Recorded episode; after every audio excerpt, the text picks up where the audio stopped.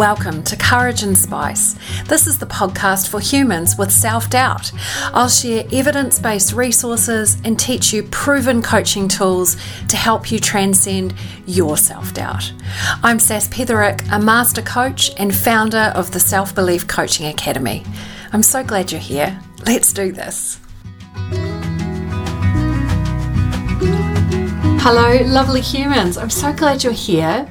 So, this is going to be the first episode in a small series. I wanted to share with you a new concept that I've been playing with for most of the last year. And I've now road tested this new tool with some clients and with the coaches in the Self Belief Coaching Academy, and it's sort of feeling ready to share with you. So, this is for anyone who is as fascinated and perhaps sometimes as horrified as I am at what happens to our thinking minds when self doubt gets involved. So, I've developed this new coaching tool. It's called The Four Faces of the Protector. And the protector is just how I characterize self doubt, because the whole purpose of self doubt is to protect us from some perceived psychological risk. So, the four faces of the protector is this model that helps us to observe ourselves, in particular, when we experience self doubt like what kind of approach our self doubt uses to try and protect us. This helps us to understand that and to intervene in ways that are going to have the best chance of a positive outcome for us. So, in this episode, I'm going to talk about where this coaching tool came from, and we're also going to go through each of the four faces of the protector. And there is one sheet downloadable in the show notes on the website saspetherick.com. May be helpful for you if you like to refer to something written down. And in the next episode, we're going to talk about how you can use this approach to start interrupting and gently challenging the voice of your self doubt. So, how did the Four Faces of the Protector come about?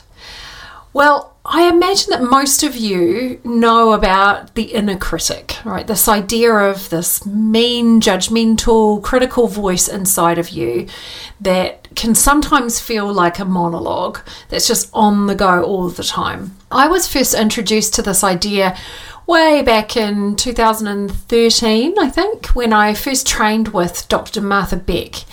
And she explained to everyone in the Martha Beck coach training program that the inner critic is like a manifestation of our reptilian brain, the sort of oldest parts of our thinking minds from an evolutionary standpoint. And this is the part that's all about keeping us safe. So it's very tied into this part of the brain called the amygdala, which gets kind of activated when we're in a place of fear or stress.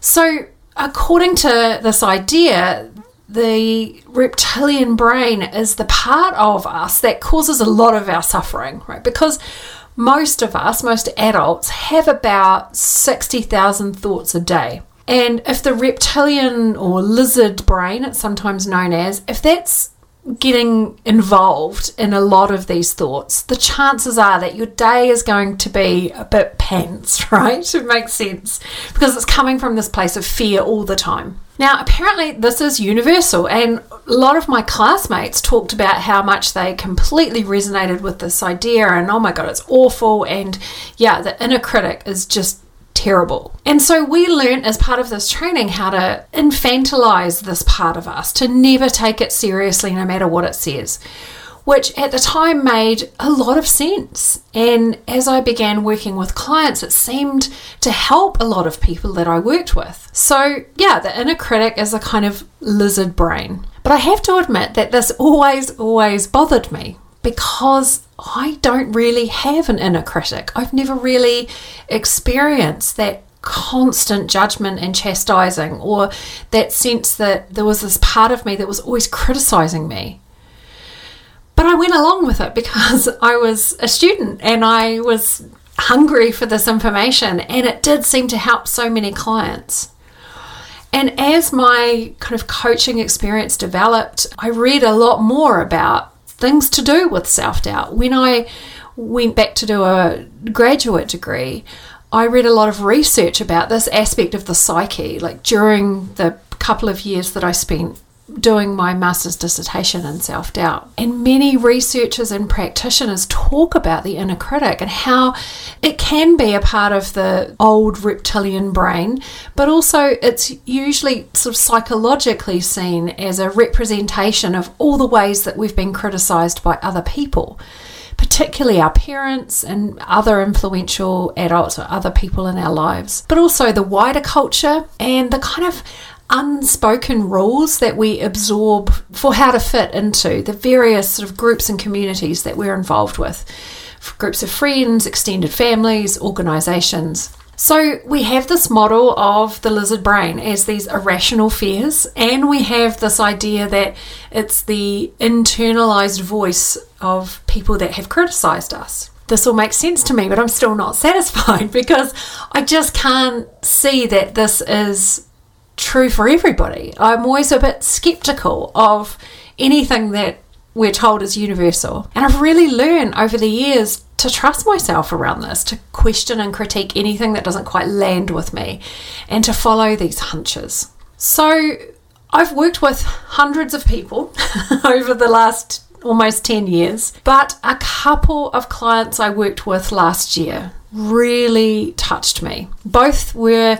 senior executives, one a woman who was close to retirement, who wasn't sure who she would be without her work. And another male client who was in his mid 30s and he'd been promoted to a big job and wanted some coaching support around the self doubt he was experiencing in this new role. Now, both of these clients completely different backgrounds and ethnicities and value systems and ages, they had both shared a lot of similar aspects of self doubt. They were holding themselves back from things they wanted because of the risks that these things seem to present. And that self doubt for me. We hold ourselves back from the things we want because of the risk. But neither of them had an inner critic. It just wasn't a thing for them. And I was quite excited about this. So I have a real sense of gratitude to both of these clients for working with me because they unwittingly helped me to really develop this model and to look at what their experience was telling me. Um, it kind of opened a door to look at a ton of other client notes and to really start to to bring this model to life. So the four faces of the protector. What is it? Well, I found that Yes, there is an inner critic, definitely. And for some of you, this will be something you really recognize as the voice of your self doubt. And it may well say things that you recognize as belonging to messages that you've received from other people in your life. So there is a critic for sure. But I found that there are also three other faces or approaches that our protective self doubt can take in order to hold us back. And they are the martyr, the scapegoat, and the bystander. Now, I've just made these names up because it seems to characterize the approaches that these protective self doubt styles kind of take. And I guess it's really helpful at this point just to remember that the entire purpose of self doubt is to find a squillion different ways to say, don't do that, you might hurt yourself. Right? It's doing this to protect you from repeating something that hurt you in the past. So it's like this built in safety valve. Anytime you are contemplating taking some step forward in your life, no matter how small or seemingly manageable this is, and it may just be something as innocuous as sending an email to a colleague. If there is any sense of vulnerability about this, your self doubt is going to pop up and create some drama for you. So, if we take this example of sending the email, it may be that you have a little bit of vulnerability about some potential conflict that could be caused if you send this email, and you have some sensitivity to conflict. So, that feels a bit psychologically risky to you. This will activate your self doubt. Right, it's like an alarm going off, and this drama takes different forms. It's usually something like body sensations, difficult emotions. You might have memories of the past when something has happened in the past to hurt you. You may project some worst case scenario into the future of what might happen. You may hear an inner voice. Most of us have a, a, combination. This drama is meant to feel uncomfortable. That's the point of it. It's to stop us from taking action. That's why it feels so crappy, right? It's like something is wrong, I have to stop. So, for some of us, that drama is the critic. And I'm just going to take you through what that kind of looks like and what that face of the protector, the critic's face of the protector, can look like and feel like to you. And then we'll go through the other three as well. So the critic has a, this protective aim to be perfect. It's sort of got this idea that if you're perfect, you'll, you'll create safety for yourself. So it's going to be critical, judgmental, and a bit of a bully internally. And the critic believes I'm not good enough and nothing I do is good enough. So those beliefs are going to drive some behaviors like overworking or constantly proving your own worthiness. And it has a fear of losing control, being criticized by others, or feeling too much. Right? So that's the kind of characterization of the critic. Now, the martyr has a protective aim to be needed. It's all about if you're needed, you're going to be safe. So, this is kind of connected to our sense of belonging. And the way the martyr works is it tends to dismiss our needs, rescue other people, and never say no. The martyr's core belief is I don't matter as much as other people. And its core behaviors are about overgiving. There's often a sense of self sacrifice, a lack of boundaries. And the real fears of the martyr are of being abandoned, being disliked, or creating conflict. So some of you might recognize, oh, actually, that's how my self doubt talks to me. It's all about making sure that you're putting all your energy into other people. Moving to the next face of the protector, the next protector is the scapegoat. And the protective aim of the scapegoat is to not try, right? So the sort of traits of the scapegoat are a feeling of helplessness. Sometimes you can feel a bit ashamed. There's often a lot of chaos. And the core belief of the scapegoat is it's so much harder for me. So this drives a lot of behaviors around being overwhelmed, dependent, unable to solve problems. And the real fear of the scapegoat is I'm going to be held responsible people expect me or I expect me to take consistent action and to keep promises to myself or to other people. So that's the scapegoat. It's all about that overwhelm. And the bystander is the fourth face of the protector. And the protective aim of the bystander, the way it tries to keep you safe, is waiting. The kind of core belief of the bystander is I don't have enough information. So it tends to be quite confused or to be future focused on a fantasy future often when you do have all the information or all the conditions are perfect and so you can then take a step forward. But this core belief of I don't have enough information, it drives behaviors like overthinking and searching for answers, getting stuck in research, standing on the sidelines. And it's very fearful of making the wrong choice, of failure, of looking foolish. So we start to see that there are these core tactics that each of these types of protectors use. Right? For the critic, it's about overworking. For the martyr, it's overgiving. For the scapegoat, feeling overwhelmed. And the bystander is overthinking. So each of them use these core tactics to hold us back. And it can sound really, really compelling. So the critic, the martyr, the scapegoat, and the bystander, that characterizes our inner drama, like the way, the tactics, the approaches that our protector uses to hold us back. Now, what's important to remember is that these are not descriptions of our personalities, right? It's all about the tactics that our self doubt has found are the most effective for stopping us from risking those past hurts being repeated. Just as you hear me explain the four faces of the protector, you might find that you tend towards a particular role in a certain context. Like For example, the bystander shows up when you're running your business. So you're all about waiting because that keeps you safe from the risk of getting it wrong. Right? So that overthinking is telling you you don't have enough information yet. Right? You've got to keep waiting because if you take that step forward, you risk getting it wrong. Now, for me, the scapegoat is really, really familiar.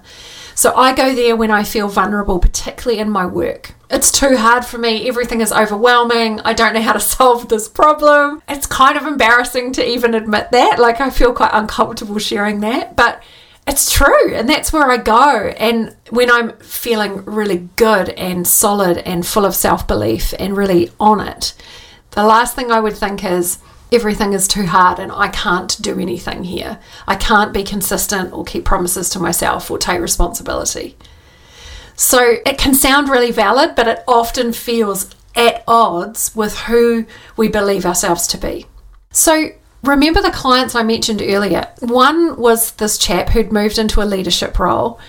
And the biggest struggle that he was experiencing, the reason he sought out coaching was because he couldn't delegate anything. And we found that his protector was a huge martyr. He didn't want to inconvenience anyone, he didn't want to be disliked by the people that he was managing. So he would find himself working ridiculous hours and always feeling behind and feeling a lot of guilt that he was using his weekends and evenings to catch up on emails.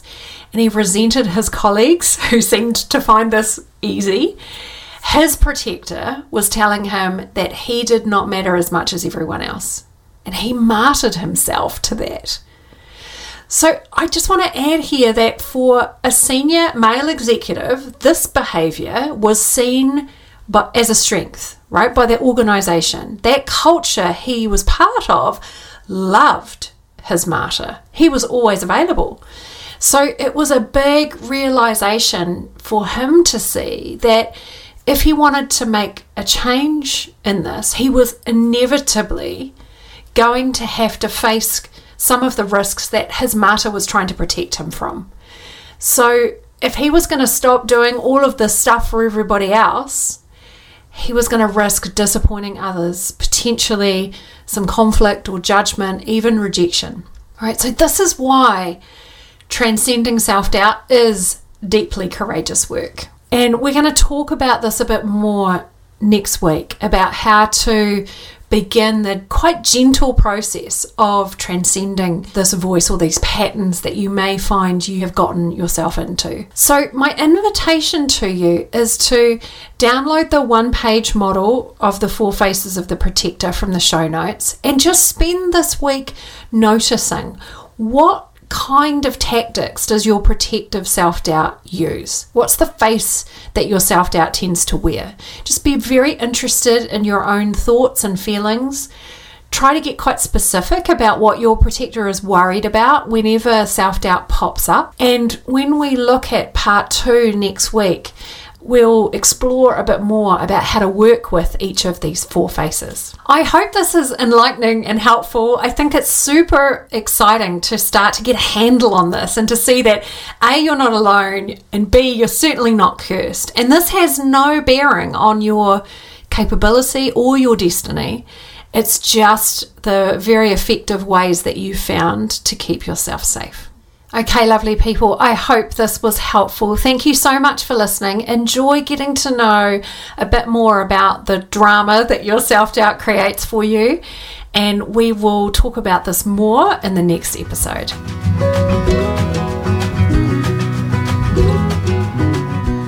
Hey, if you're ready to explore more about your self doubt, I want to invite you to take the Self Doubt Archetypes quiz. It's totally free and you'll uncover your particular flavour of self doubt. It turns out self doubt is not this amorphous cloud of woe. There are 12 different types of self doubt, and finding out yours is the first step to getting a handle on it just head over to www.saspetherick.com backslash archetype for all the details.